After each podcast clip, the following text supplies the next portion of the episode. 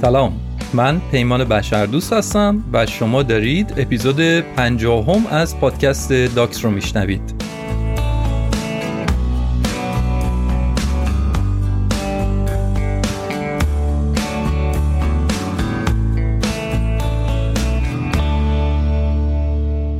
انسان ها از ابتدای تاریخ دورانهای مختلفی رو پشت سر گذاشتن. انسان های اولیه مجبور به شکار بودن. و به تب ابزارهای مورد استفادهشون که ابزارهای ساده شکار بودن براشون اهمیت حیاتی داشت.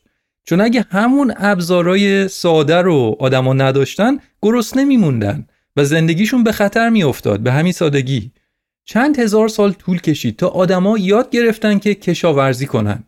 حالا دیگه در عصر کشاورزی داشتن ابزارهای کشاورزی بود که تعیین کننده شده بود.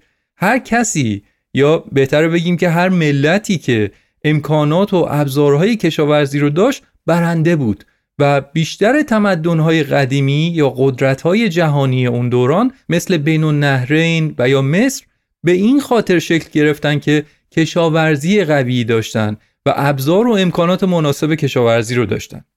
بعدها انسان ها وارد عصر صنعتی شدن و در اون دوره هم کشوری برنده بود که می‌تونست صنعت داشته باشه. برگ برنده رو در واقع اونی داشت که مواد اولیه و انرژی و ماشینالات رو داشت و کشورها برای اینکه به مواد اولیه به نیروی انسانی و به بازار دست پیدا کنن حتی با هم دیگه جنگ می‌کردن. کشورهای دیگر رو می‌رفتن استعمار می‌کردن. اما از وقتی که انسانها کامپیوتر رو اختراع کردن دنیا وارد عصر اطلاعات شد. دنیا دیگه وارد یک فاز جدیدی شد. اینترنت پا به عرصه گذاشت هوش مصنوعی کم کم درست شد ماشینهای یادگیرنده وارد عرصه شدن اینترنت اشیا ایجاد شد. یعنی حتی وسایل ساده خونه هم مثل لامپ و زنگ در و ماشین لباسشویی همه اینا دیگه به اینترنت وصل میشن. دوربین ها دیجیتال شدن. خودروها پردازنده های کامپیوتری قوی دارن. اصلا موبایل که خودش یک دستگاه بسیار پیچیده و قوی هست اومد وارد بازار شد و توی دست میلیاردها انسان قرار گرفت. اینها نشونه های از عصر اطلاعات هستند که ما الان در اون عصر به سر می‌بریم. خب در دوره های قبلی گفتم چه کسانی و در واقع چه ملت های قدرت رو در دست داشتن. ملت هایی که ابزار مورد نیاز اون دوره رو در اختیار داشتن. اما الان قدرت در دست کیه؟ قدرت در دست کسیه و در واقع در دست کشوریه که اطلاعات داشته باشه. نه تنها خود اطلاعات بلکه ابزارش و هر آن چیزی که مربوط به ابزارهای اطلاعاتی و ارتباطیه. تراشه ها یکی از مهمترین ابزارهای عصر اطلاعات هستند تراشه ها موتور جریان اطلاعات هستند همونطور که در عصر صنعتی کشورها برای داشتن مواد اولیه نیروی انسانی و ماشینالات با همدیگه سرشاخ می شدن رقابت می کردن لشکرکشی می کردن و یا کشورهای دیگر رو استعمار می کردن الان دیگه دعوا بر سر ارتباطات و ابزارهای اطلاعاتیه و یکی از مهمترین مناقشه ها در مورد همین تراشه است. چیزی که شاید بشه بهش گفت جنگ تراشه یا جنگ نیمه رسانه ها حتما تا با حال در مورد این موضوعات توی خبرها خوندید و یا شنیدید. مثلا شنیدید که بعد اینکه دنیا درگیر کووید بود تولید تراشه کم شد و این کم شدن تولید تراشه چه تبعاتی رو در صنایع مختلف داشته. یعنی نه فقط در صنعت کامپیوتر بلکه در صنایع دیگه از صنعت خودرو تا صنایع پزشکی. و یا احتمالا در مورد رقابت شدید آمریکا و چین در مورد تراشه ها شنیدید. تراشه ها تبدیل به موضوعی شدن که برای رهبران دنیا بسیار مهم و حیاتی هستند. توی این اپیزود از پادکست داکس می‌خوام راجع به دنیای جذاب تراشه صحبت کنم. اولش می‌خوایم با تراشه و نیمه رسانه ها آشنایی مختصری پیدا کنیم و داستانشون رو از ابتدا تا الان دنبال بکنیم. می‌خوایم به طور خلاصه بفهمیم که تراشه ها چی هستن و چطور زندگی آدما رو تحت تاثیر قرار دادن. از زندگی شخصی تک تک ما گرفته تا روابط بین ابرقدرت های جهانی. تا انتهای این اپیزود با من باشید. ضمنا این رو هم بگم که این اپیزود رو مرتزا هادیان نوشته.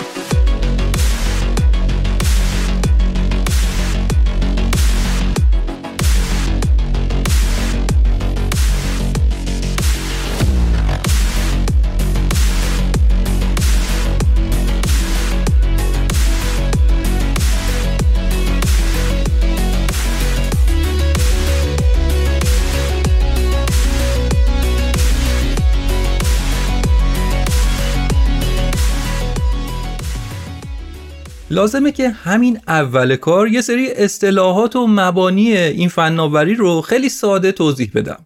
البته قرار نیست که وارد جزئیات فنی بشیم اما لازمه که یه دید کلی راجع به موضوع پیدا بکنیم.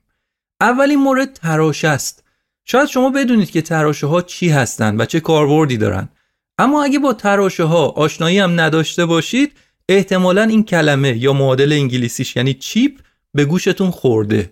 حتی اگه این کلمه ها به گوشتون هم نخورده باشه اما مطمئنم ازشون بارها استفاده کردید. از تراشه ها استفاده کردید و خودتون شاید خبر نداشتید.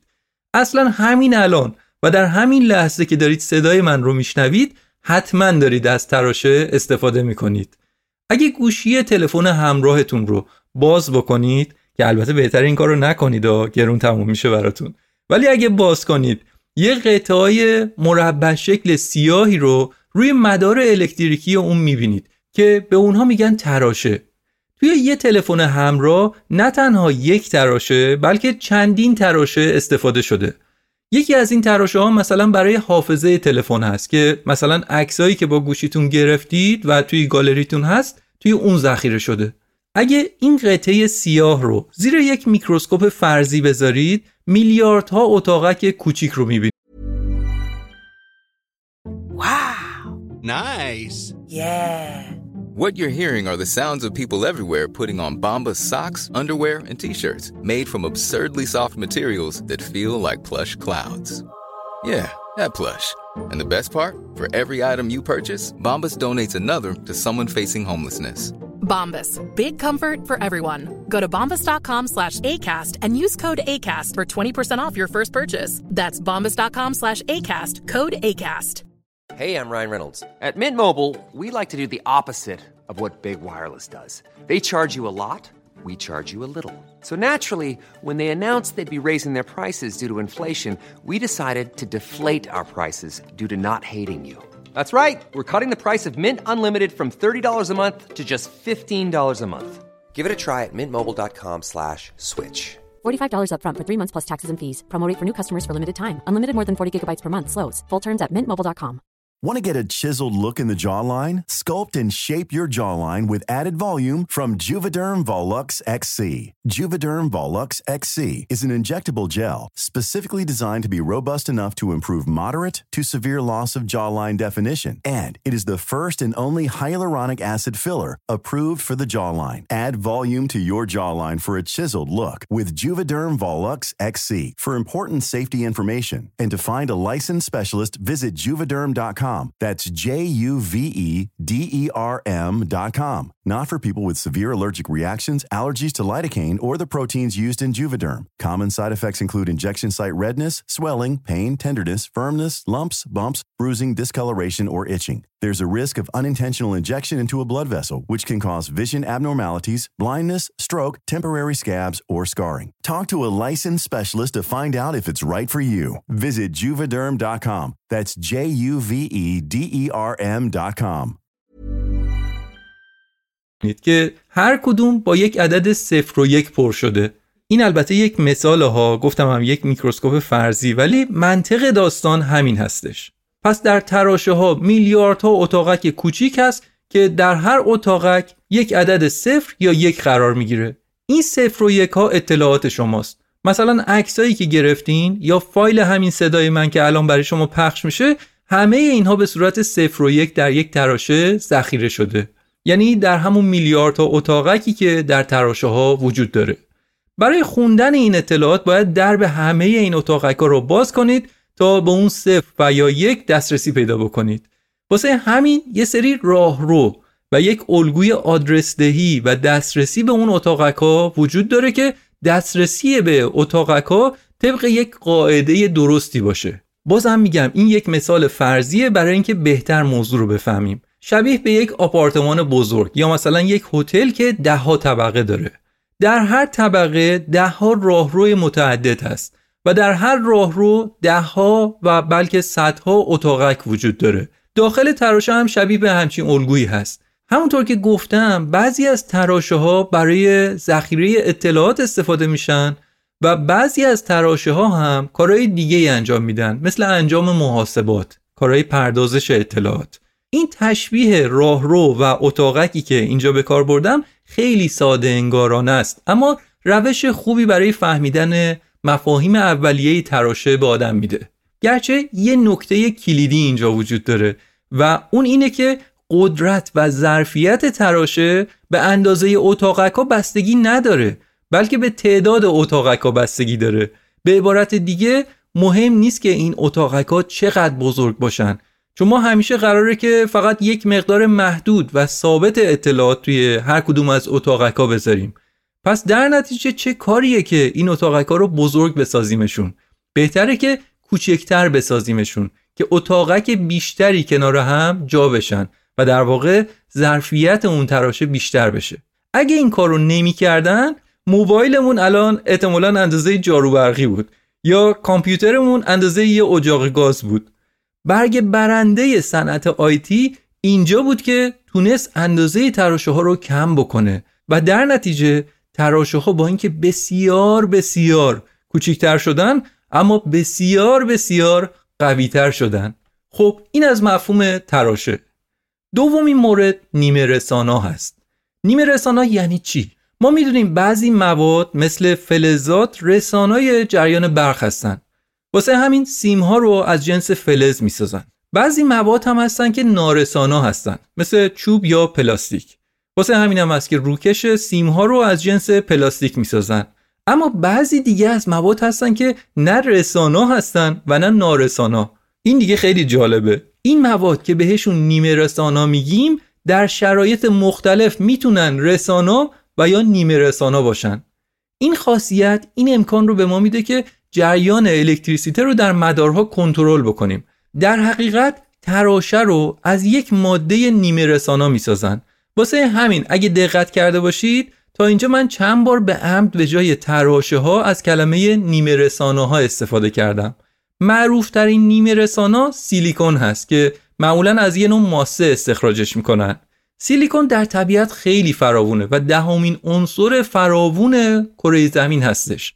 و برای همینم از سیلیکون برای ساخت تراشه ها استفاده میشه. و حتما هم می‌دونید که سیلیکون ولی یا به فارسی دره سیلیکون به منطقه در کالیفرنیای شمالی دفترهای مرکزی خیلی از شرکت های بزرگ دنیای فناوری اطلاعات مثل اپل، آلفابت و متا در اونجا قرار دارن.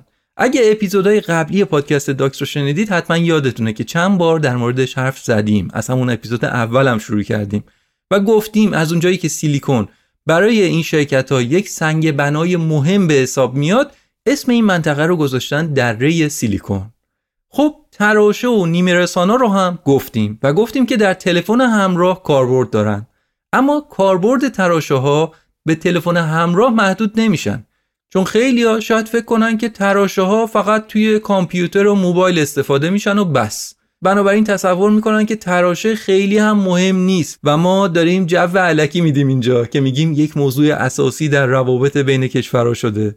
اما الان یه لیستی از جاهایی که تراشه در اون کاربرد داره رو میدم خودتون می‌بینید که چقدر تراشه ها مهم هستن. یعنی چیزی که 20 سال پیش 30 سال پیش در زندگی اکثر ما آدما اصلا وجود نداشت اما الان زندگی ما رو احاطه کردن. خب مثلا کجاها کاربرد داره؟ میگم براتون. همه کامپیوترها شامل لپتاپ تبلت سرورها و ابررایانه ها خب این که معلومه. دیگه کجا؟ وسایل ارتباطی مثل تلفن ثابت موبایل مودم و ماهواره. خب اینم که معلوم بود. دیگه چی؟ لوازم الکترونیکی لوازم خونگی از قبیل تلویزیون دوربین عکاسی کنسول بازی و البته همه لوازمی که با اینترنت اشیا کار می‌کنن. دیگه براتون بگم وسایل حمل و نقل مثل خودرو قطار هواپیما کشتی اسکوتر برقی همه اینها توشون تراشه داره. ماشینالات پزشکی مثل MRI تی اسکن تصویربرداری اشعه X پمپ انسولین سمعک ماشینالات صنعتی از جمله همه ماشینالات و ربات های مورد استفاده در کارگاه ها و کارخونه ها ماشینالات نظامی مثل موشک رادار پهپاد و سیستم های حفاظتی. دیگه براتون بگم تمام بخش های شبکه تأمین انرژی مثل سلول های خورشیدی توربین بادی پست های توزیع برق ماشینالات مرتبط با پول و امور مالی مثل آبربانک، کارتخان و اصلا کل سیستم بانکی و خیلی خیلی خیلی ماشینالات و وسایل دیگه که اصلا اسمی ازشون نبردم. در حقیقت شاید بشه گفت که هر وسیله برقی که فکرش رو بکنید به احتمال زیاد حداقل یه تراشه در اون به کار رفته. گفتم حداقل یک تراشه یعنی اینطوری هم نیست که هر کدوم از این وسایل یا موارد یک تراشه نیاز داشته باشن. مثلا تو هر کدوم از خودروهای امروزی بین 1400 تا 3000 تراشه استفاده شده.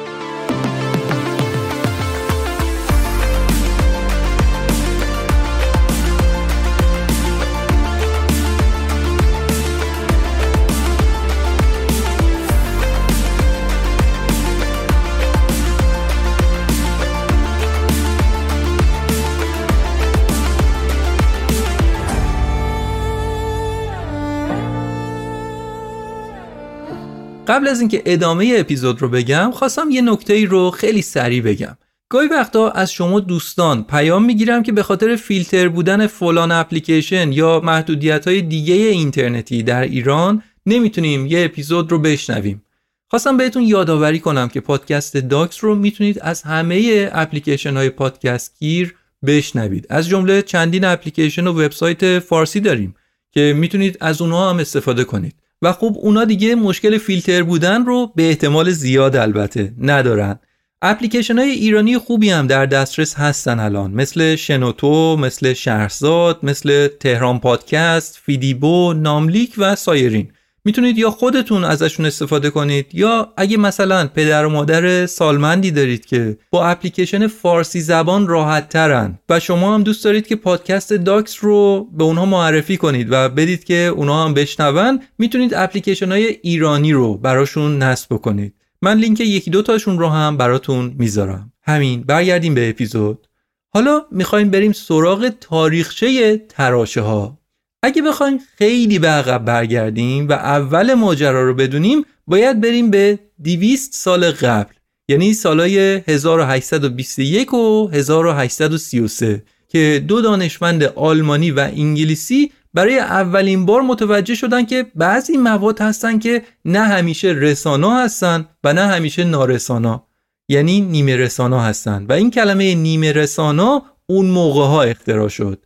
من البته این تاریخچه‌ای که دارم میگم و خیلی خلاصه وار دارم میگم که براتون کسل کننده نشه. اما در اون دوران در 200 سال پیش نیمه رسانایی شاید فقط یک پدیده جالب و باحال و کول به نظر می اومد که حالا ممکنه کاربردهایی هم داشته باشه. اما گمون نمی کنم هیچ کسی می‌تونست دنیایی که الان ما توش هستیم و نقش نیمه رسانه ها در اون دنیا رو بتونه تصور بکنه. 60 70 سال بعد در اواخر قرن 19 هم کم کم تازه پی بردن به کاربردهای ساده اما اعجاب آور نیمه رسانه ها شروع شد. هلوهوش سالهای 1870 1880 یه مهندس آلمانی و همزمان یک فیزیکدان هندی اولین کاربردهای نیمه رسانه ها رو کشف کردند. اما ساخت اولین قطعه الکترونیکی که بشه به عنوان سنگ بنای تراشه های امروزی بهش نگاه کرد در سال 1926 رخ داد. یعنی حدود 100 سال بعد از کشف نیمه رسانه ها و دوروبر 100 سال پیش از زمانی که ما الان هستیم. اگه بخوایم برگردیم به اون تعریف تمثیلی اتاقک و راهرو که اول اپیزود گفتم در اون سال یک فیزیکدان و مهندس اتریشی مجارستانی آمریکایی نقشه ساخت یک اتاقک رو ثبت کرد. فقط یک اتاقک. گفتم الان یک تراشه میلیاردها اتاقک داره. ولی اون موقع این یک اختراع بزرگ بود که یه بابایی اومده بود یک چیزی یک تراشه رو طراحی کرده بود که یک اتاقک داشت. اون موقع البته هنوز از سیلیکون به عنوان نیمه رسانا استفاده نمی‌شد. چون تازه 13 14 سال بعدش یعنی در سال 1940 بود که به خواص و کاربرد سیلیکون در صنعت نیمه رسانه ها پی بردن. در سال 1946 اولین کامپیوتر تاریخ در آمریکا معرفی شد. وقتی میگیم کامپیوتر لازمه که روشن کنم که کامپیوتر اون موقع چطور چیزی بود. این کامپیوتر که اسمش انیاک بود تا سال 1956 همچنان توی بورس بود و ازش استفاده می‌شد انیاک حدود 30 تن وزن داشت و فضای یک سالن 160 متر مربعی رو اشغال می‌کرد.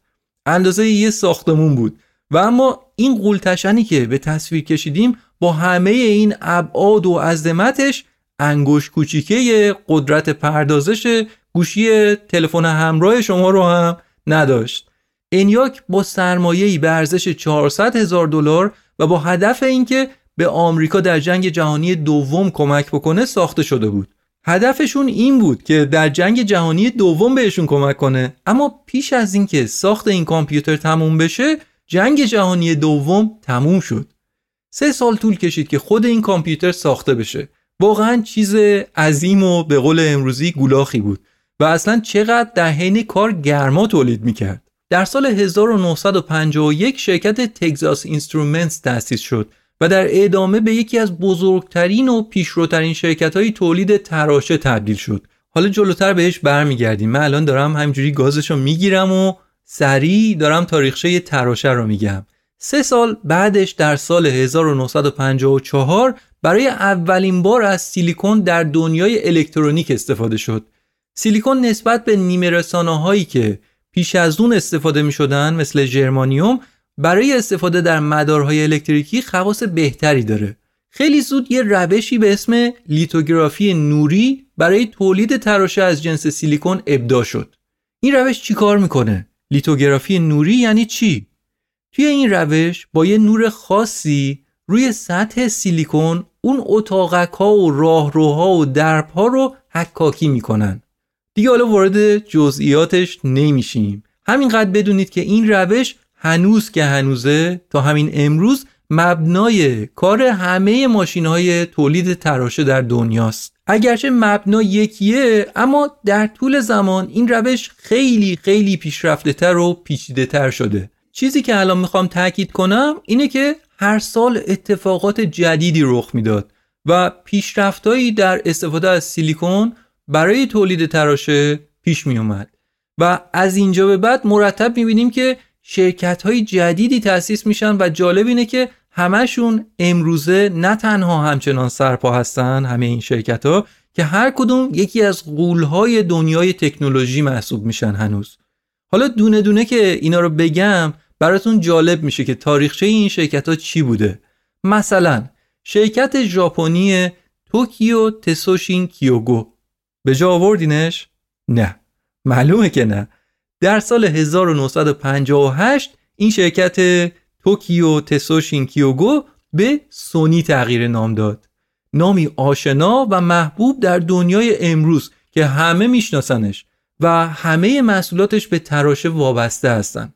مثلا اگه گیمر هستید یا اخبار دنیای کنسولا رو دنبال می‌کنید شاید خاطرتون باشه که در دوران کووید به خاطر کمبود تولید تراشه شرکت سونی با مشکل جدی برای تولید کنسولای پلی استیشنش مواجه شده بود. در حدی که این کنسولا در سراسر دنیا کمیاب شده بود.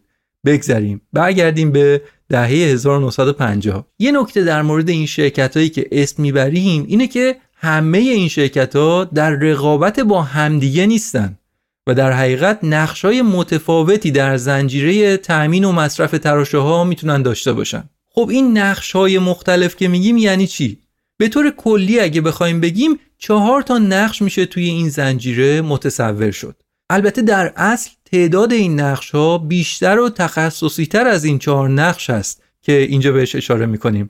اما ما نمی‌خوایم دیگه وارد جزئیات بیشتر بشیم و به همین چهار نقش کلی بسنده می‌کنیم. چهار دسته هستن شرکت هایی که در دنیای تراشه کار می‌کنن. این چهار دسته رو از آخر شروع می‌کنم دسته چهارم شرکت هایی هستن که مصرف کننده تراشه هستن.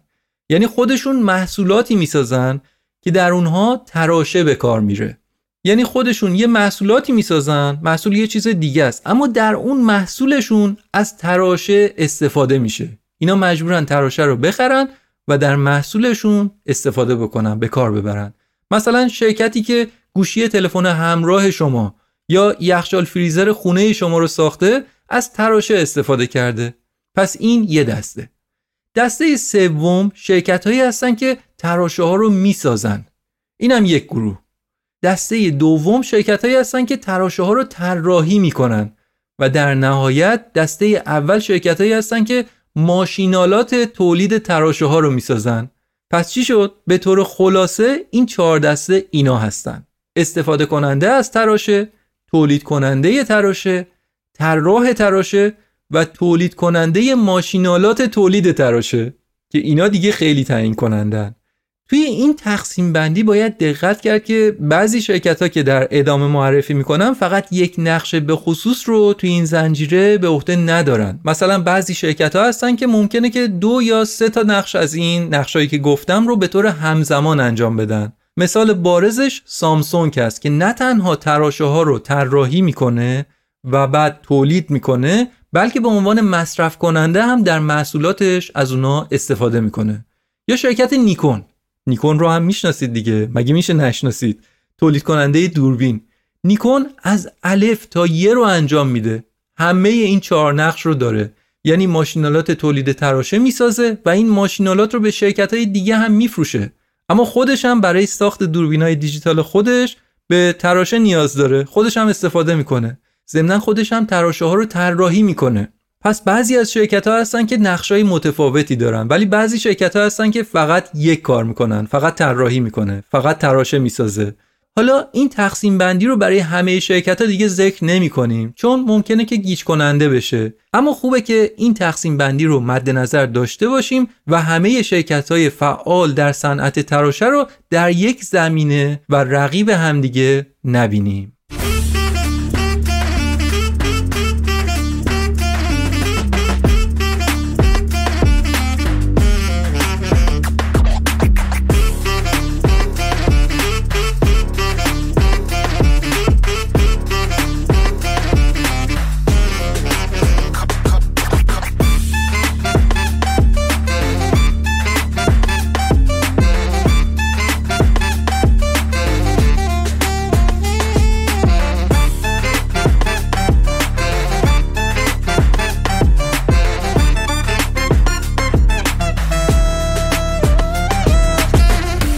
الان باز می‌خوام برگردم به اون مثالی که داریم یعنی تمثیل اتاقک ها و راهروها.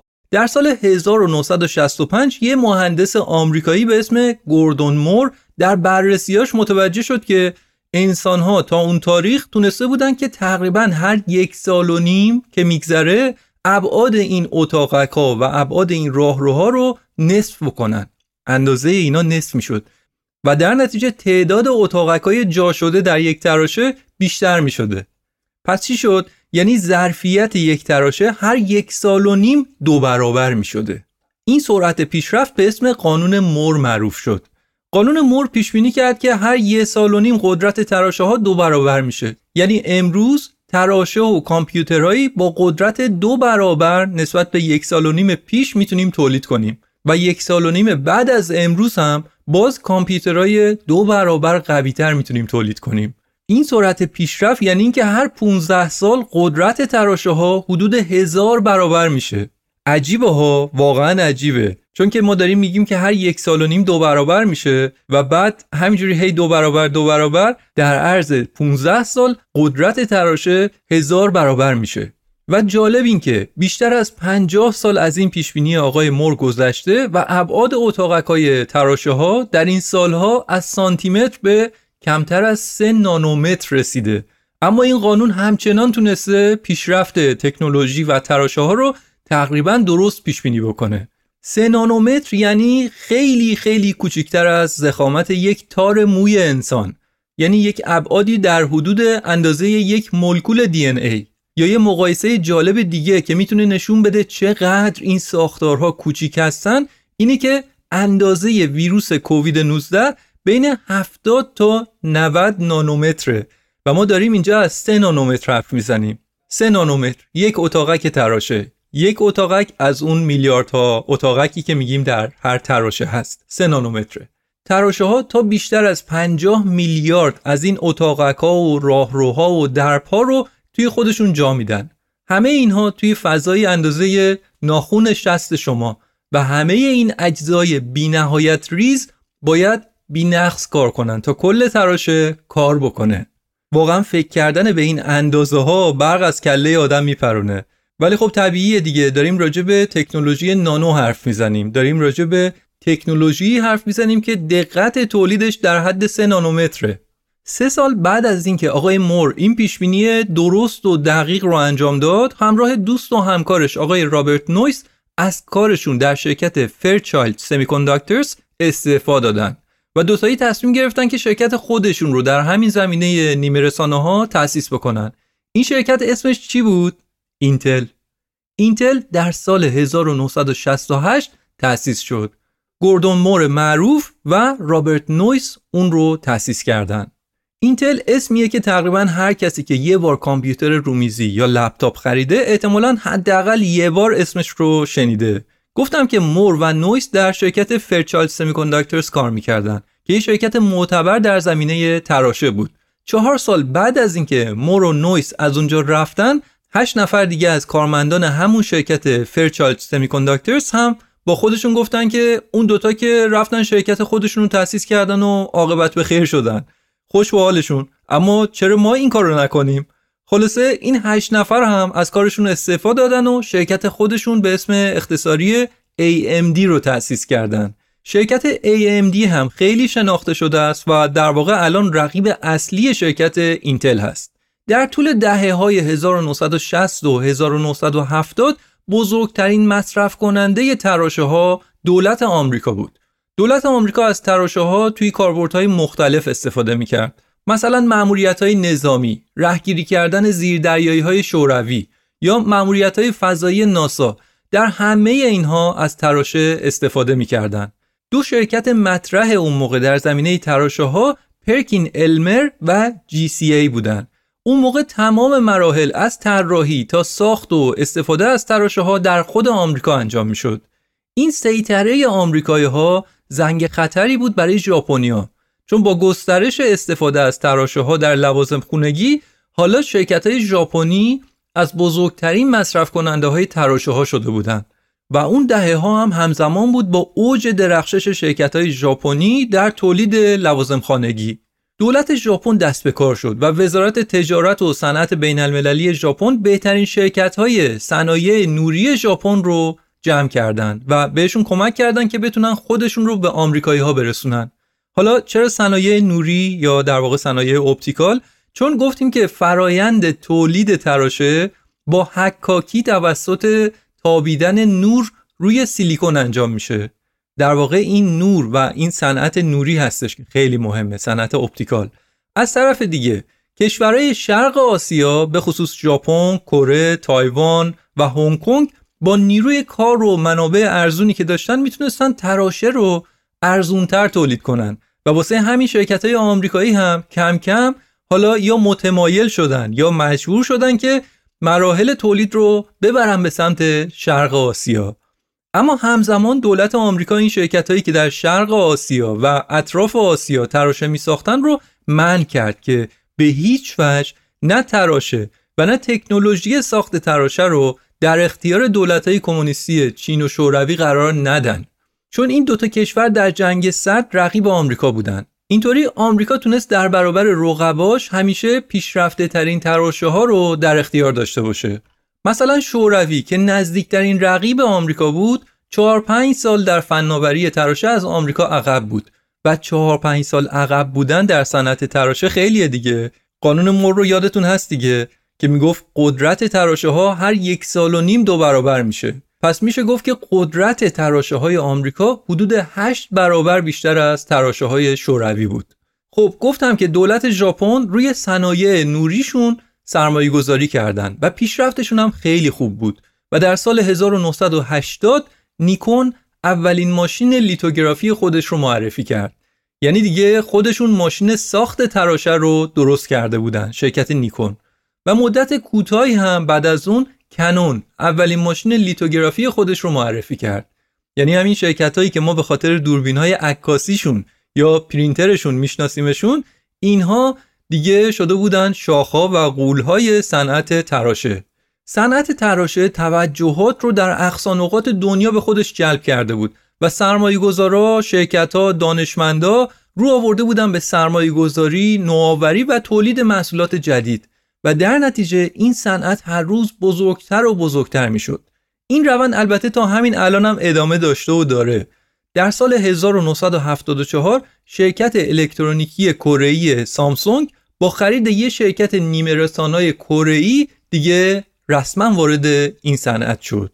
سال 1980 اولین فلش مموری دنیا توسط شرکت توشیبا و در ژاپن اختراع شد. همین فلش مموریایی که الان هم استفاده میشه 1980 توشیبا ساخته و این شروع یک انقلاب بود چون این یک حافظه بر مبنای تراشه بود که با جدا کردن از کامپیوتر یا با خاموش کردن کامپیوتر پاک نمی‌شد. دیگه شرکت مثل توشیبا از ژاپن و سامسونگ از کره جنوبی فقط تولید کننده نبودن و خودشون وارد پروسه طراحی تراشه ها هم شده بودن. از اون طرف آمریکایی ها هم البته بیکار ننشسته بودن و روز به روز شرکت های بیشتری تأسیس می‌کردن و رشد می‌کردن و یکی از مهمترین هاش شرکت اپل بود که در سال 1976 تأسیس شد و به سرعت وارد بازار کامپیوترهای خونگی شد.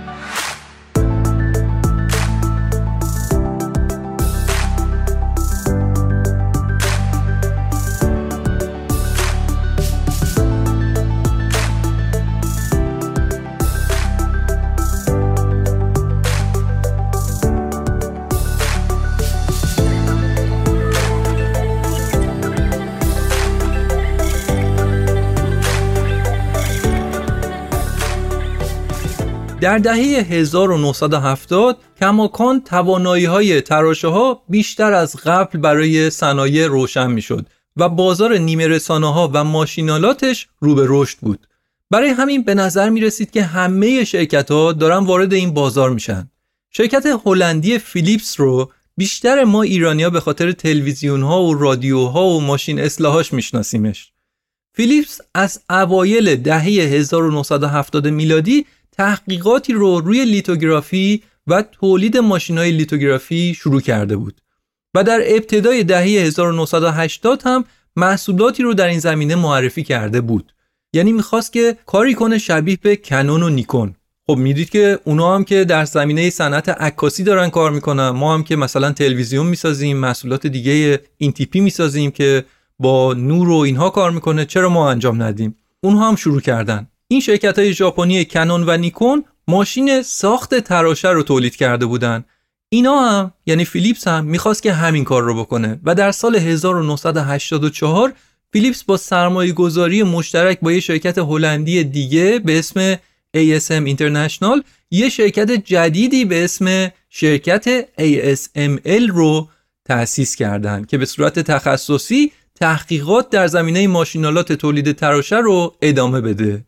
این شرکت ASML یک شرکت بسیار مهم در حوزه تراشه هستش و از اینجای اپیزود به بعد من زیاد اسمش رو می‌برم. و حالا برای اینکه اسمش خیلی سخت و گیج کننده نباشه سعی می‌کنم که هر وقت که اسمش رو میارم یادآوری کنم که این همون شرکت هلندیه هستش. ASML مخفف این هستش. Advanced Semiconductor Material Lithography. که میشه لیتوگرافی مواد نیمه رسانای پیشرفته. این شرکت تبدیل به یک شرکت مهم شد و هنوز هم خیلی خیلی مهمه. ASML یکی از منحصر به فردترین نقش ها رو در زنجیره تأمین تراشه در قرن 21 داره ایفا می‌کنه. گرچه شرکت های دیگه هم هستن که ماشینالات تولید تراشه می‌سازن اما ASML هلند تنها شرکت در کل دنیا هست که تونسته تکنولوژی خاصی به اسم لیتوگرافی فرابنفش شدید یا EUV رو تولید بکنه گرفتی دیگه کارشون چیه؟ کارشون اینه که ماشین ساخت تراشه رو تولید می‌کنن. ماشین رو می‌سازن و میفروشن به یه شرکتی مثل سامسونگ یا اپل یا هر جای دیگه ای سطح کار این شرکت هلندی بسیار بالاست. مثلا اگه یه شرکتی برای مصارف ساده تر یا کمتر پیچیده نیاز به تراشه داشته باشه مثلا برای تلویزیون، یخچال، پرینتر، ضبط صوت، آبربانک برای اینا تراشه بخواد می‌تونه بره از یه شرکت دیگه ای دستگاه تولید تراشه بخره. اما اگه بخواد که سریعترین و بهترین تراشه ها رو تولید بکنه مثلا برای تولید گوشی های تلفن همراه جدید یا برای کامپیوتر و لپتاپ های جدید همه شرکت ها اون وقت دیگه چاره ای ندارن جز اینکه از ماشینالات ساخته شده توسط ASML استفاده کنن. یعنی همین شرکت هلندی که گفتم A lot can happen in three years, like a chatbot may be your new best friend. But what won't change? Needing health insurance. United Healthcare Tri Term Medical Plans, underwritten by Golden Rule Insurance Company, offer flexible, budget friendly coverage that lasts nearly three years in some states. Learn more at uh1.com. Hey, it's Ryan Reynolds, and I'm here with Keith, co star of my upcoming film, If, only in theaters, May 17th. Do you want to tell people the big news? All right, I'll do it. Sign up now and you'll get unlimited for $15 a month and six months of Paramount Plus Essential Plan on us. Mintmobile.com slash switch. Upfront payment of $45 equivalent to $15 per month. Unlimited over 40 gigabytes per month. Face lower speeds. Videos at 480p. Active Mint customers by 531.24 get six months of Paramount Plus Essential Plan. Auto renews after six months. Offer ends May 31st, 2024. Separate Paramount Plus registration required. Terms and conditions apply if rated PG. فیلیپس تأسیسش کرده بود این قول دنیای تراشه در سال 1985 تأسیس شد و در همون سال تنش‌های بین آمریکا و ژاپن هم در زمینه صنعت نیمه رسانه ها شروع کرد به بالا اومدن و شکل گرفتن. چند تا از شرکت های آمریکایی از شرکت های ژاپنی شکایت کردند اما خیلی زود دو کشور به توافق رسیدن که بازارهاشون رو به روی همدیگه بازتر بکنن. شرکت های ژاپنی ماشینالات با کارایی خوب و قیمت پایینی برای تولید تراشه داشتند و به همین دلیل کمتر از یک دهه طول کشید که ژاپنی ها از آمریکایی پیشی گرفتن و 70 درصد بازار ماشینالات تولید تراشه رو تصاحب کردند. یعنی خیلی زود شرکت های ژاپنی در تولید ماشینالات تولید تراشه بیرقیب شدن و به نظر نمی رسید که کسی بتونه حتی به گرد پاشون برسه. یادتونه گفتم اینتل و AMD چطور تأسیس شدن؟ حالا سال 1985 دقیقا شبیه به اونا یه شرکت مطرح دیگه امروز هم تأسیس شد.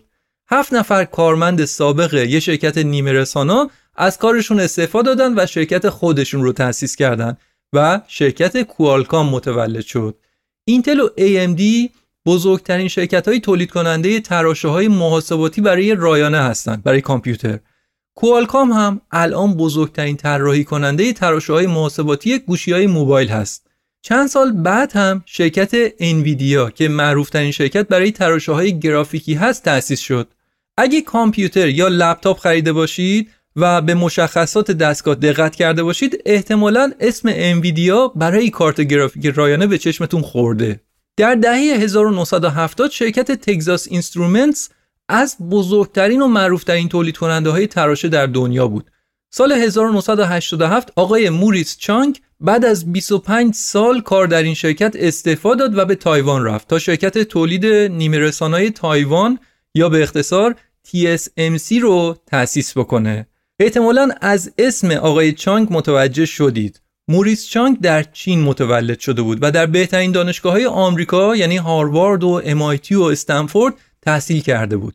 دولت تایوان از آقای چانگ خواست که شرکتی رو بسازه که در دنیا پیشرو باشه. ولی وقتی موریس چانگ ایده شرکت TSMC رو مطرح کرد سرمایه گذارا مردد بودن چون موریس می‌خواست که یه قمار بزرگ رو روی بازاری که اصلا وجود خارجی نداشت انجام بده اون موقع بزرگترین تولید کننده های تراشه یعنی اینتل و تگزاس اینسترومنت خودشون تراشه های خودشون رو هم طراحی می‌کردن و هم میساختن اما ایده موریس چانگ این بود که بیایید فقط روی تولید تراشه متمرکز بشیم. دیگه روی طراحی یا مراحل دیگهش وقت نذاریم. اون می‌خواست یک شرکتی رو تأسیس کنه که برای دیگران تراشه بسازه. ایدش این بود. اما وقتی که موریس به آدمهای نامدار و شرکتهای بزرگ در این صنعت مراجعه می‌کرد که سرمایه جذب کنه اونا بهش می‌گفتن که ببین موریس ایده جذابی داری اما این ایدت پا نمی‌گیره. حتی اگه پا بگیره هم نه شرکت بزرگی از توش در میاد و نه رشد و آینده ای داره. اما در کمال ناباوری ایده موریس چانگ جواب داد. چون همینطور که تراشه ها پیشرفته تر و پیچیده تر می شدن تولید اونها هم کار سختری می شد که نیازمند تمرکز و تخصص ویژه بود. موفقیت TSMC تایوان به قدری زیاد بود که الان بزرگترین و پیشرفته ترین تولید کننده تراشه در دنیاست. بیشتر از 90 درصد تراشه های پیشرفته دنیا توسط این شرکت تولید میشه. یعنی بذارید اینجوری بهتون بگم. اون شرکت هلندی ASML دستگاه ساخت تراشه رو می‌سازه و میده این شرکت تایوانی TSMC تراشه ها رو می‌سازه. در سالهای گذشته TSMC تایوان بزرگترین و خاصترین مشتری ASML هلند بوده. این شرکت تایوانی در دهه 1990 انقدر در تولید تراشه مهارت و دانش و ماشینالات کسب کرده بود که عملا برای اکثر شرکت های آمریکایی دیگه تولید تراشه به صرفه نبود و تولید رو به این شرکت واگذار می‌کردن در سال 1997 TSMC تایوان اولین شرکت تایوانی شد که در بازار سهام نیویورک وارد می‌شد. سرعت رشد TSMC سرسام آور بود. در سال 2000 یعنی فقط بعد از 13 سال بعد از تأسیسش به بقیه شرکت های تولید تراشه دنیا رسیده بود. اما هر چقدر که تولید تراشه پیچیده تر می‌شد شرکت های دیگه بیشتر و بیشتر از رقابت عقب میموندن تا جایی که در سال 2023 فقط دو شرکت TSMC و سامسونگ می‌تونستن پیشرفته ترین تراشه ها رو تولید بکنن که البته همونطور که گفتم سهم TSMC بیشتر از 90 درصد این بازار هست آقای موریس چانگ تا سال 2018 مدیرعامل TSMC تایوان بود و نقش بسزایی در شکلگیری و رشد امپراتوری TSMC ایفا کرد.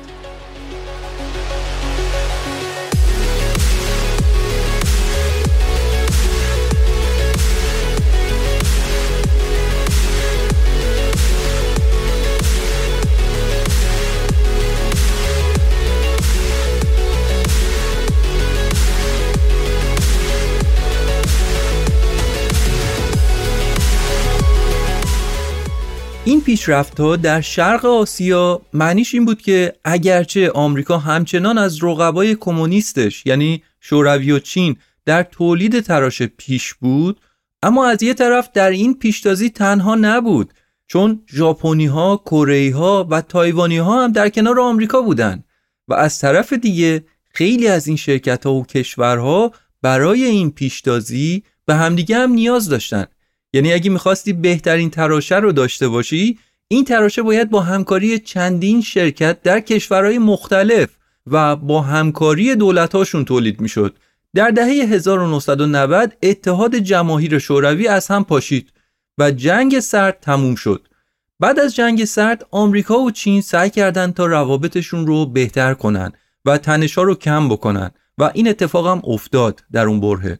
پس آمریکا تحریم ها رو از روی چین برداشت و کم کم شرکت های چینی تراشه هم شکل گرفتن و شروع به رشد کردن. این رو هم بگم ها اوضاع همیشه درخشان و عالی و بینقص نبوده. این شرکت ها چالش های بزرگی رو تجربه کردن که الان می‌خوام به بعضی از اونها اشاره بکنم.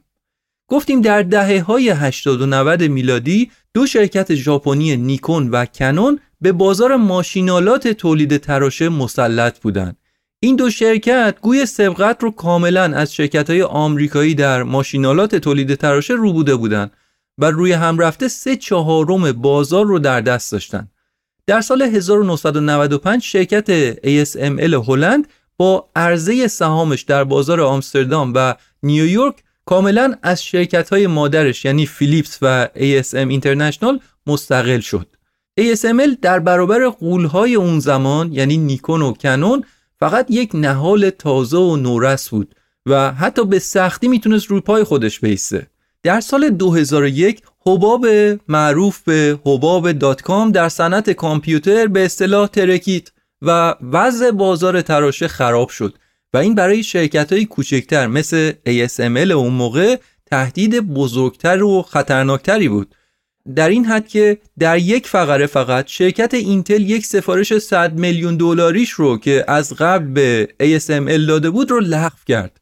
اوضاع اصلا بر وفق مراد ASML نبود. یک شرکت کوچیک که اصلا آماده رقابت با شرکت های بزرگتر هنوز نشده بود. در انتهای سال 2001 شرکت نیکون که بزرگترین تولید کننده ماشین های لیتوگرافی بود از ASML به اتهام نقض هفت تا از حق اختراعات نیکون شکایت کرد. یعنی نیکون ادعا کرد که شرکت ASML هلند از اختراعات نیکون داره استفاده می‌کنه به طور غیرقانونی. در عوض هم چند ماه بعدش در یک اقدام تلافی جویانه در واقع ASML هلند هم از نیکون به همین دلیل شکایت کرد.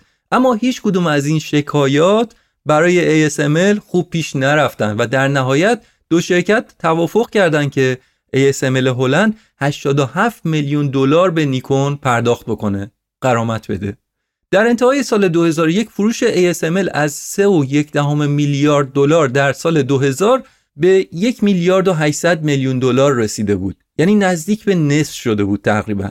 در سال 2002 ارزش سهام ASML حدود 90 درصد نسبت به اوج خودش در سال 2000 افت کرده بود. خلاصه اینکه هر کی اوضاع رو می‌دید می‌گفت که این شرکت دیگه شرکت بشو نیست. عمرن اگه بتونه کمر راست بکنه. اما ASML اصلا دست بردار نبود. کوتاه نمی اومد و به پیشرفتاشون در تحقیقات باور داشتن و امیدوار بودن که با سرمایه گذاری ها و با تلاش هایی که در بخش تحقیقات دارن می‌کنن اوضاع رو تغییر بدن. و بالاخره هم بعد از ممارست زیاد در همون سال و در چند سال بعدش چند نوآوری انقلابی جدید رو بر پایه تحقیقاتشون معرفی کردند که با این نوآوری ها نرخ تولید و دقت این ماشینالات رو به حد اکثر رسوندن. این نوآوری ها ورق رو به نفع ASML هلند برگردون و شرکتی که در آستانه ورشکستگی بود رو بلند کرد. شرکت از رو زمین بلند شد. حتی نیکون و کنون نتونستن با سرعت لازم به این تکنولوژی ها و این نوآوری هایی که ASML بهش دست پیدا کرده بود برسن. و ASML برای اولین بار تبدیل به بزرگترین تولید کننده ماشینالات تولید تراشه شد. اما ASML به تحقیقاتش و نوآوری داشت ادامه می‌داد و بالاخره بعد از بیشتر از ده سال کار و تحقیق روی فناوری ماورای بنفش شدید یا به اختصار همون EUV در سال 2010 این شرکت اولین نمونه آزمایشی این فناوری رو ارائه داد و این شروع یک عصر جدید تولید تراشه بود و این شرکت هلندی از اونجا بود که امپراتوری بلا منازعش بر صنعت ماشینالات تولید تراشه رو شروع کرد. سلطه این شرکت بر بازار اینجوریه که بین شرکت های تولید تراشه رقابت شدیدی است که کی می‌تونه زودتر بره ماشینالات جدید ASML رو بخره. و اونا این ماشینای چند صد میلیون یورویی رو از خیلی قبل پیش خرید می‌کنن. این ماشینا احتمالا پیچیده ترین چیزایی هستن که تا حالا بشر ساخته و گرونترین دستگاه های ساخته بشر هستن که به تولید انبوه رسیدن. هر کدوم از این ماشینا از هفت قسمت اصلی تشکیل شدن که هر کدوم در یک کارخونه در جاهای مختلف تولید میشن و بعد همه این قسمت ها به کارخونه مرکزی در هلند ارسال میشن سرهم میشن تست میشن و بعد از تست دوباره این قطعات جدا میشن و جداگانه بسته‌بندیشون می‌کنن تا به کارخونه مشتری ارسال بشن. مثلا میفرستنش به سامسونگ یا به مشتری های دیگهشون. برای ارسال قطعات یک ماشین EUV که قیمتش می‌تونه تا 300 میلیون یورو باشه 20 تا تریلی و 3 تا هواپیمای 747 کامل پر میشه. اینم از داستان حزیز و اوج شرکت ASML هلند.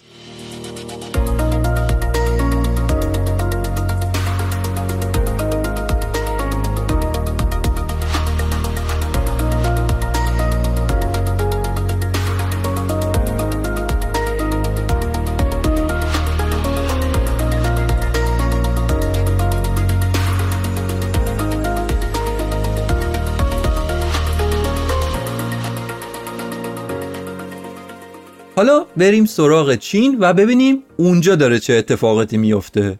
گفتیم که بعد از پایان جنگ سرد ایالات متحده آمریکا خیلی از تحریم هایی که علیه چین قبلا وضع شده بود رو لغو کرد و شرکت های چینی کم کم وارد زنجیره تامین تراشه شدن و در حال رشد بودن. اما از اون طرفم کشور چین نیازش به تراشه روز به روز بیشتر می‌شد. در واقع نیاز چین به تراشه هم رشد زیادی داشت. و شرکت های چینی کماکان برای داشتن بهترین تراشه ها به ماشینالات تولید تراشه و به طراحی و تولید تراشه توی کشورهای دیگه محتاج بودن.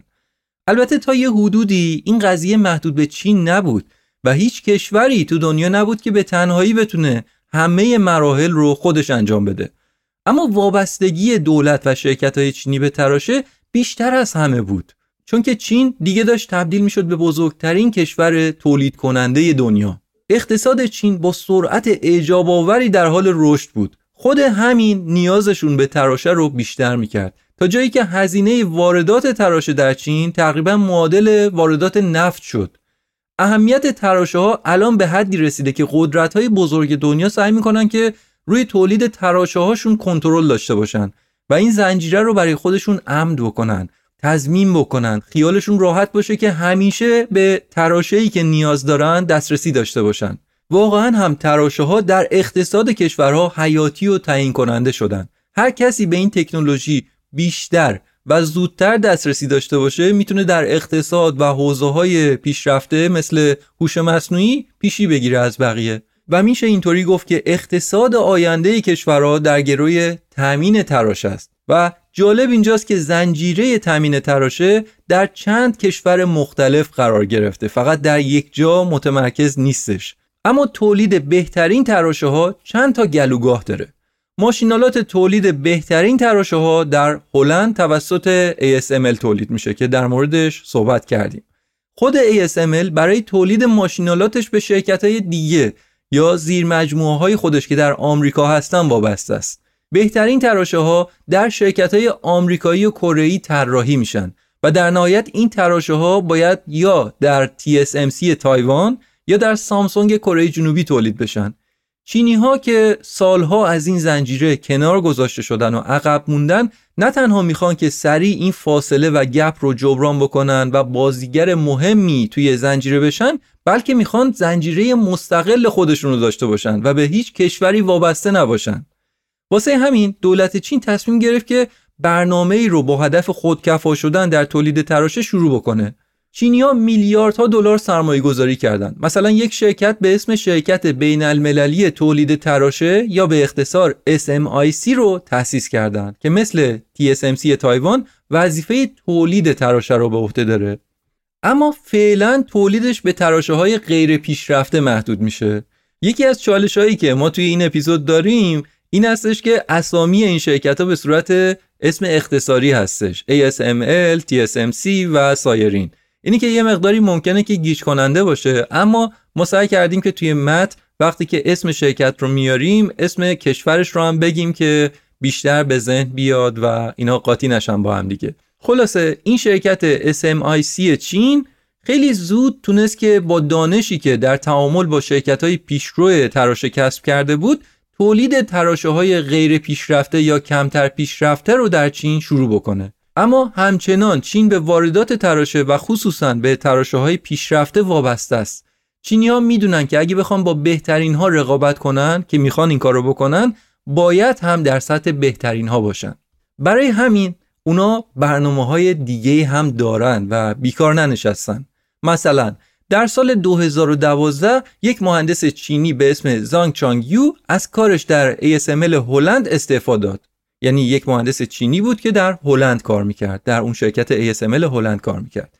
و بعد از سالها کار در اونجا استعفا کرد و به سرعت دو تا شرکت یکی در آمریکا و یکی در چین ثبت کرد. بعد از اون بود که وکلای آمریکایی شرکت ASML هلند علیه این بابا اقامه دعوا کردند گفتن که زانگ یو چند نفر دیگه از کارمندای دیگه ASML هلند رو هم استخدام کرده و اونا اسرار طراحی ماشین های ASML هلند رو دزدیدن. اما توی این شکایت کشی ها و توی این بگیر و ببند دادگاه ها دولت چین از زانگ یو و شرکتاش حمایت کرد.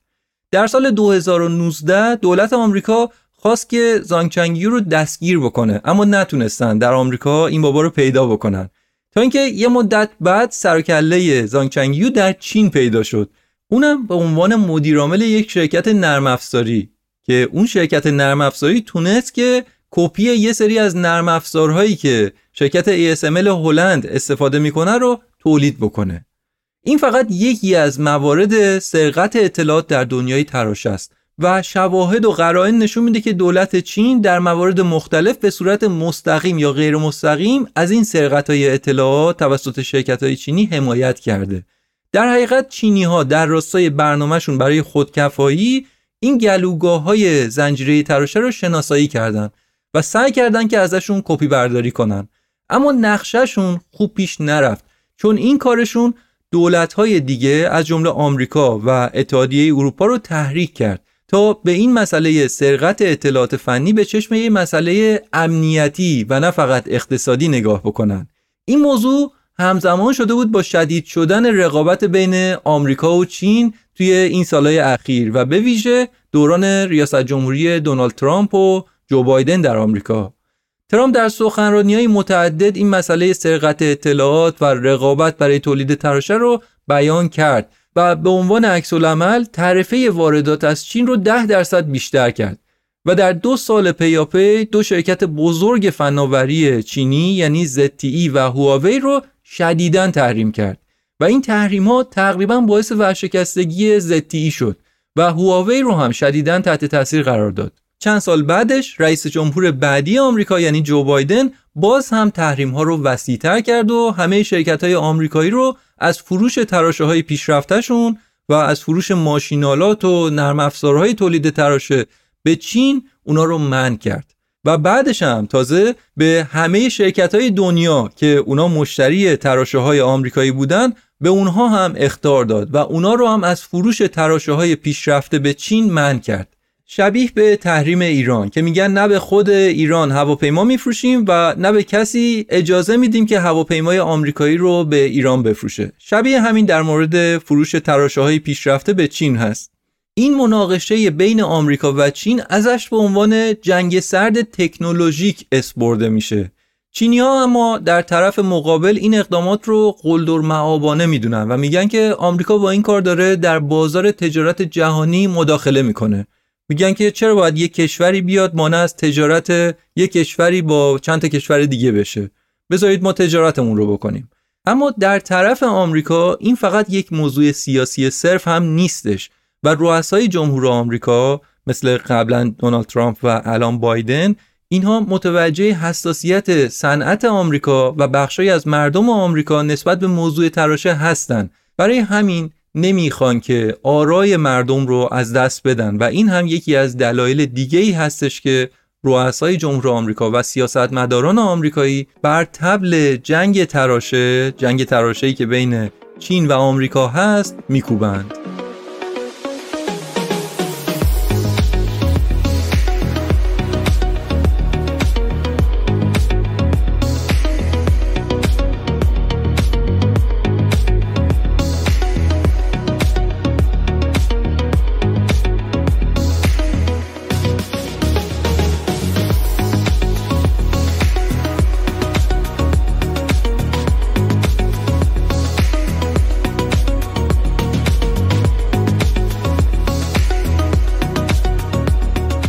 جنگ تراشه بین آمریکا و چین فقط به همین جنگ لفظی بین چین و آمریکا هم ختم نمیشه و پای تایوان و شرکت معروف TSMC رو هم وسط کشیده. می‌دونیم دیگه از سال 1949 چین تایوان رو به عنوان یکی از استانهای جدا افتاده خودش می‌بینه و می‌خواد که تایوان با چین ادغام بشه و حتی تایوان رو تهدید به حمله نظامی کرده. از طرف دیگه هم در سالهای اخیر سرمایه های نظامی چین به شدت افزایش پیدا کرده و تقریبا تمام قدرت نظامیش رو به سمت تایوان نشونه گرفته. اما آمریکا از طرف دیگه از استقلال تایوان حمایت می‌کنه. مقامات چین از یک طرف و تایوان و آمریکا از طرف دیگه مستقیم و علنی همدیگه رو تهدید می‌کنن. رئیس جمهور چین میگه که ما دنبال ادغام صلحآمیز تایوان با چین هستیم. اما اگه لازم شدم از زور و نیروی نظامی استفاده می کنیم. از اون طرف هم مقامات آمریکایی شخص رئیس جمهور چین و دولتش رو تهدید می‌کنن و برای همین هم میگن که ما اصلا علاقه ای نداریم به اینکه تکنولوژی رو به چینی ها بدیم که می‌تونن علیه ما ازش استفاده بکنن با توجه به اینکه بیشتر از 60 درصد تمام تراشه های دنیا و بیشتر از 90 درصد تراشه های پیشرفته دنیا توسط این شرکت تایوانی TSMC تولید میشه تهدیدهایی که چین در مورد تایوان در سالهای اخیر کرده برای بقیه دنیا هم خیلی خیلی مهم شده. چین فکر می‌کنه که اگه تایوان رو بگیره با یه تیر چند نشون زده. غیر از بحثای سیاسی و ژئوپلیتیکی چین اینطوری می‌تونه کنترل این شرکت مهم تایوانی رو هم به دست بگیره. و خودش یه دفعه یه شبه بزرگترین و مهمترین قطعه زنجیره تراشه بشه. یکی از مراجعی که ما داشتیم یک مستند ساخته تلویزیون هلند بود.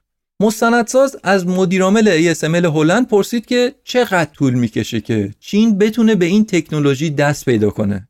پیتر ونیک مدیرعامل ASML میگه که جایی که ما هستیم دهه ها دانش و تجربه برای اون صرف شده. البته برای چین یا هر کس دیگه ای هم غیر ممکن نیست که به این جایگاه برسه. چون که به حال فیزیک در اینجا و در چین و در بقیه دنیا به یه مدل کار می‌کنه به یه شیوه کار می‌کنه.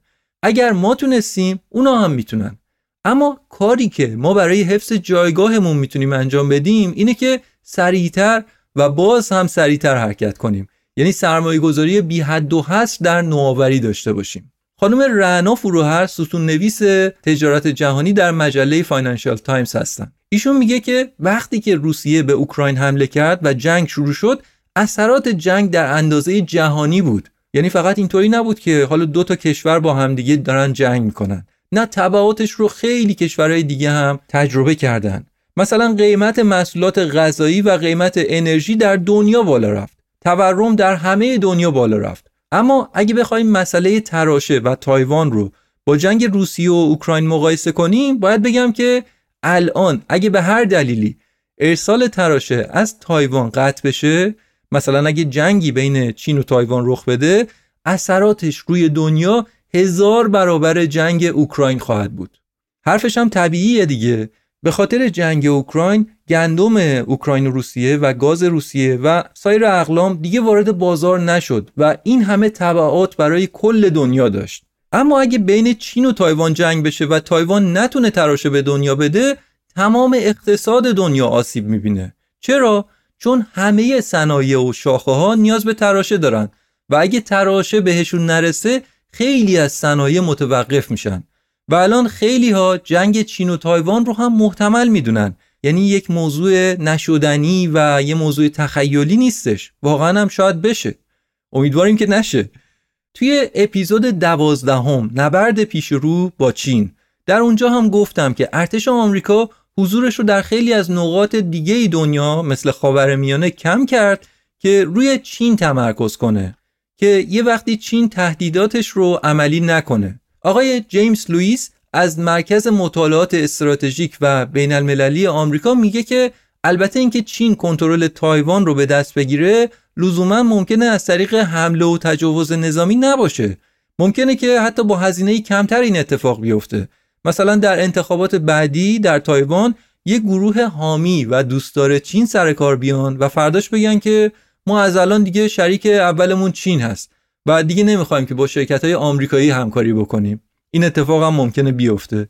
خانم رعنا فروهر میگه که دنیا از دوره جهانی شدن دیگه گذشته و کشورها باید خیلی به امنیت زنجیره تامین نیازهاشون اهمیت بدن. مثال بارزش دوره کووید بود. تو این اپیزود خیلی مثال از کووید آوردیم.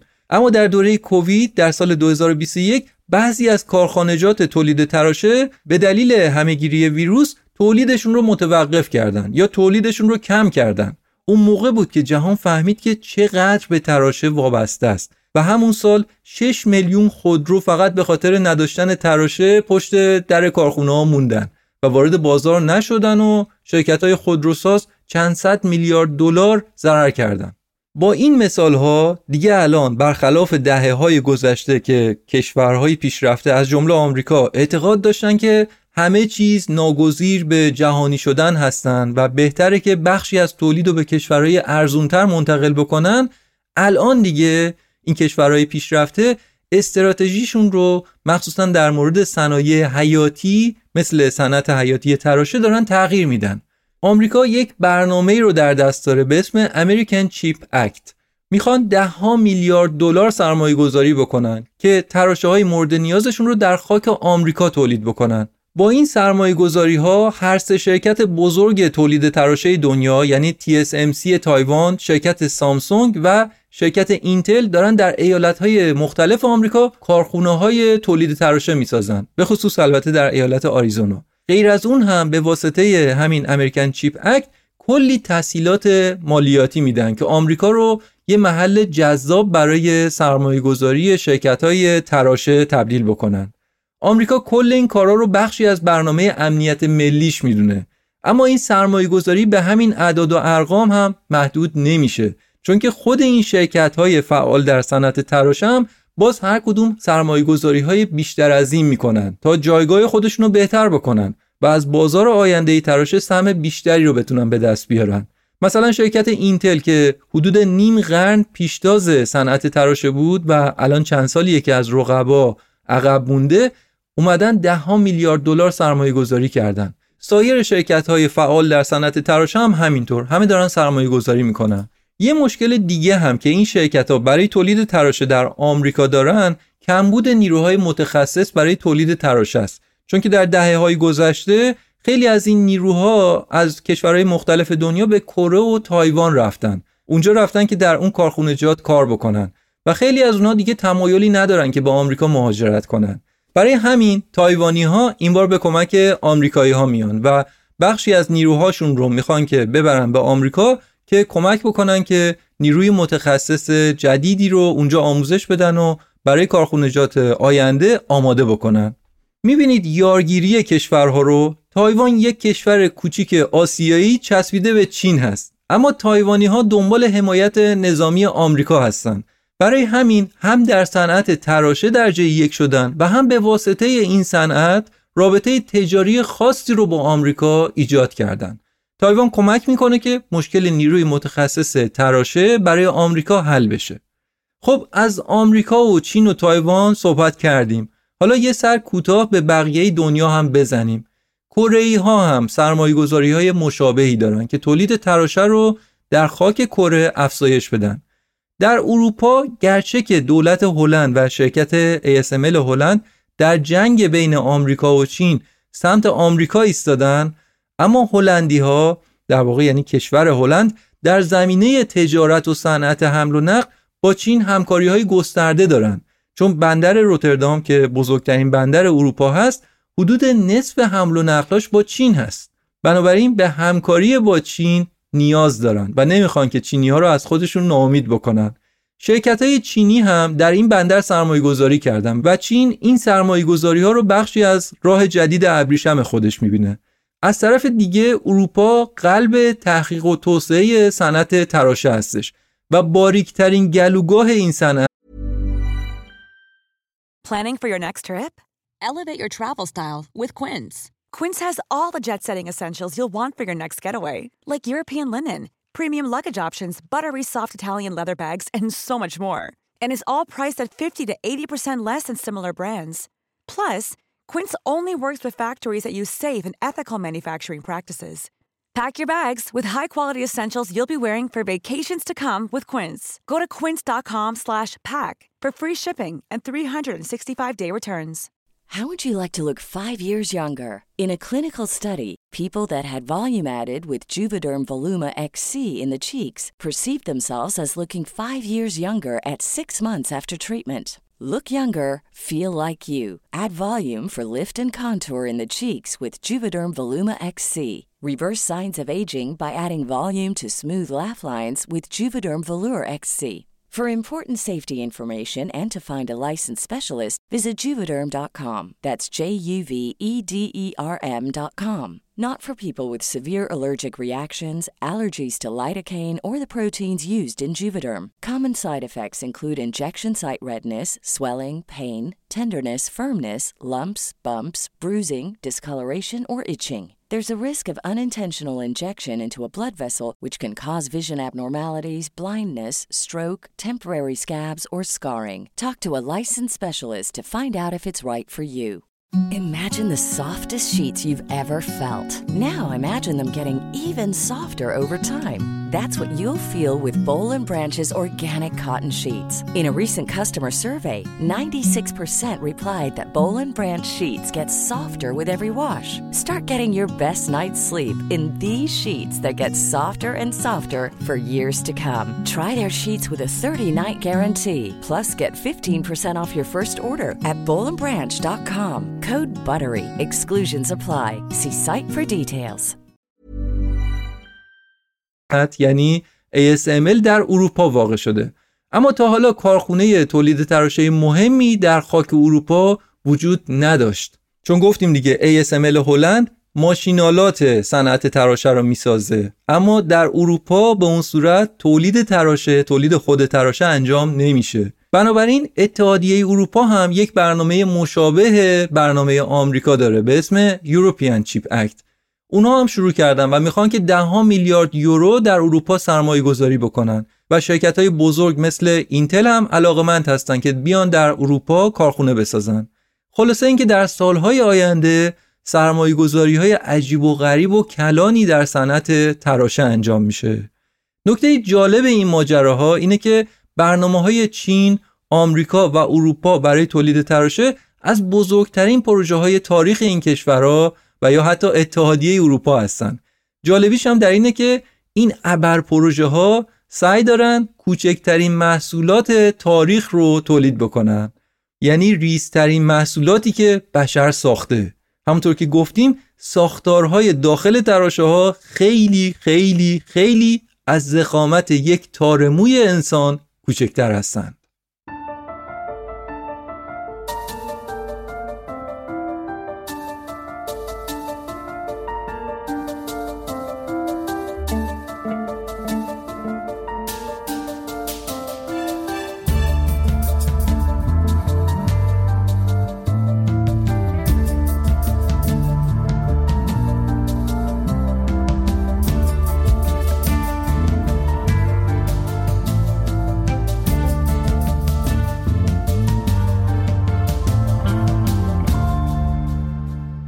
خب اینم از موضوع تراشه که در عصر اطلاعات و در دوره هوش مصنوعی یک موضوع بسیار مهم و حیاتی هستش و جا داشت که در این مورد هم یه اپیزود داشته باشیم.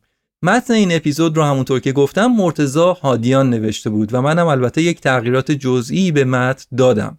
مرتزا یک پژوهشگره و در مورد این موضوع هم تحقیق مفصلی کرده بود. توی این اپیزود با هم مرور کردیم فهمیدیم که اساس کار تراشه چیه تراشه چطور ساخته میشه؟ با چه تکنولوژی ساخته میشه؟ فهمیدیم که اصطلاح لیتوگرافی رو به کار می‌برن یعنی با نور روی سیلیکون حک می‌کنن. فهمیدیم چه مدل شرکت هایی اصلا در زنجیره تامین تراشه وجود دارن. در مورد چند تا از بازیگران اصلی صنعت تراشه صحبت کردیم با جزئیات خصوصا با ASML هلند آشنا شدیم که دقیق ترین و بیشترین دستگاه های تولید تراشه رو در دنیا می‌سازن. با TSMC تایوان آشنا شدیم که بزرگترین تولید کننده تراشه دنیاست و دیدیم که کشورهای دنیا یا حداقل اونایی که می‌خوان که در آینده کشور تاثیرگذاری بشن دارن تلاش می‌کنن که در این زنجیره تامین تراشه نقش مهمی رو برای خودشون دست و پا بکنن و در آینده بخشی از ماجرای تراشه باشن. این وسط یک رقابت بسیار شدیدی بین کشورها وجود داره و انقدر این رقابت جدیه که تقریبا شبیه به جنگ شده. مهمترین و معروفترینشون رو هم گفتیم که مناقشه آمریکا و چین هست بر سر موضوع تراشه. قانون مور میگه که هر یک سال و نیم قدرت تراشه ها دو برابر میشه و این موضوع رو خیلی هیجان انگیز می‌کنه. اینکه فکر کنی که در چند سال آینده قابلیت تراشه ها به کجا می‌خواد بکشه واقعا. اندازهشون چقدر میشه؟ هزینه تولیدیش چی میشه؟ خلاصه موضوعات مختلفی هستش که میشه راجع بهشون کنجکاوی داشت. مثلا اینکه در سالهای دیگه از تراشه ها در چه موضوعات دیگه ای قراره استفاده بشه که الان استفاده نمیشه. خلاصه باید منتظر موند و دید. اینم از جنگ تراشه. ممنون که توی این مدت پیگیر انتشار اپیزود جدید بودید. یه وقتایی به خاطر مشغله شدید کاری واقعا کمتر امکان این رو دارم که روی پادکست وقت بذارم. برای همینم اخیرا از کمک دوستان دیگه هم دارم استفاده می‌کنم. مثل همین اپیزود که مرتزا اپیزود رو نوشت و من فقط در واقع ویرایش نهایی رو انجام دادم. و البته این یک کاری بود که چند ماه قبل شروع کرده بودیم و الان به بار نشست. از شما هم باز دعوت می‌کنم. اگه کنجکاوی های این مدلی دارید یعنی کنجکاوی های از جنس کنجکاوی هایی که ما در پادکست داکس داریم و اگه علاقمند به نویسندگی هستید و این کار رو هم قبلا کردید کار پژوهشی انجام دادید جای شما در هیئت تحریریه پادکست داکس محفوظه. اگه علاقه هستید می‌تونید در وبسایت پادکست داکس اعلام آمادگی بکنید. ضمن هم اینم بگم روی وبسایت همینطور ما داریم کار می‌کنیم و کاملترش می‌کنیم. مثلا برای هر اپیزود لینک شنیدن اون اپیزود باشه. برای اپیزودها داریم ویدیو تهیه می‌کنیم. لینک ویدیو مربوط به اون اپیزود رو هم در اون صفحه می‌ذاریم. متن اپیزود رو هم در وبسایت می‌ذاریم.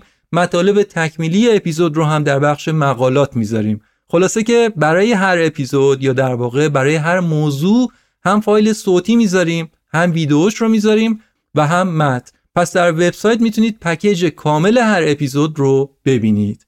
مرسی از همراهی شما رفقا و ممنون از مرتزا هادیان عزیز به خاطر نوشتن این اپیزود. و ممنون از ساسان موسوی به خاطر تدوین این اپیزود. تا اپیزود بعدی و کنجکاوی بعدی خداحافظ.